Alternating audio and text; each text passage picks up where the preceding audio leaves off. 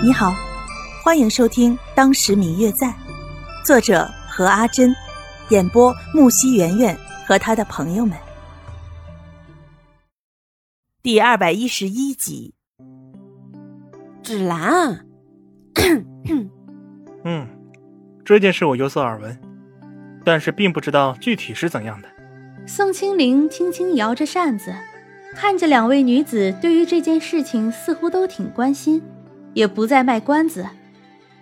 当时去的那些人之中，据说确实没有一个叶小姐看上了的。京城那么大，他就没有一个喜欢的？也不是没有，还真的有一个。谁啊？谁啊？两个人齐声发问。说起来也不是什么特别陌生的人。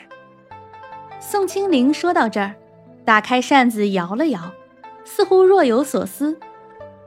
之前京城出现过一个书生剑客，据说很有才情，可是，在科考之前，不知道什么原因突然消失了。对于他，想必京城很多人都听说过他的名字吧？谢轩。谢轩。白若秋与刘芷兰两个人一听说这个名字，纷纷张大了嘴。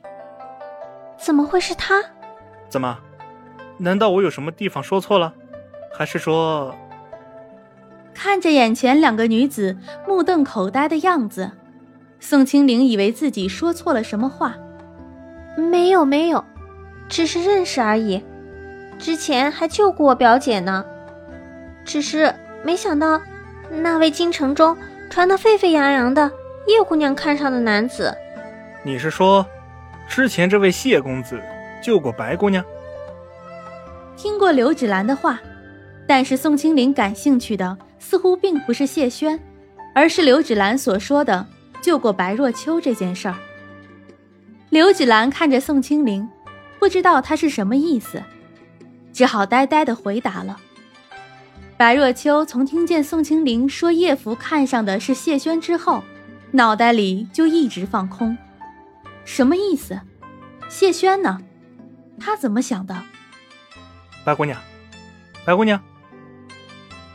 宋清灵在一旁连叫了两次，白若秋才反应了过来，似乎还有些在状况之外。两个人看着白若秋，不知道怎么了。表姐，你没事吧？要不回去休息休息？看着白若秋好像精神不是特别好的样子，刘芷兰扶着白若秋的肩膀，关切地问着，背对着宋清灵，对白若秋使了一个眼色。白若秋根本无心关注这些，看见刘芷兰扶着自己，确实有些精神不太好。但是心里面想着谢轩与叶福那件事儿，一时间还不愿意走，回头就对着刘芷兰说道：“芷兰，我突然有些头疼，你帮我去拿一点药来好吗？”刘芷兰看着白若秋，刚想问怎么了。可是因为声音太小，白若秋并没有注意到。刘芷兰问了半天，见白若秋没有反应，便只好走了。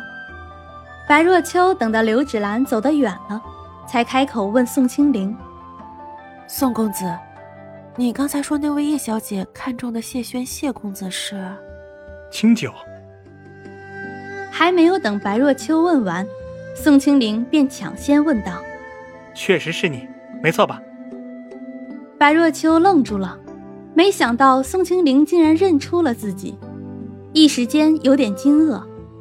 看着宋清灵似乎早就认出白若秋的样子来，一时间白若秋的第一反应就是：“你怎么认出我来的？”嗯嗯，我最亲爱的小耳朵，本集已播讲完毕，感谢您的收听。如果你喜欢这本书，欢迎您多多的点赞、评论、订阅和转发哟。当然，也可以在评论区留言，我会在评论区与大家交流互动的。喜欢这本书就给他点个赞吧，你的点赞和评论是我们创作最大的动力。感谢您的收听。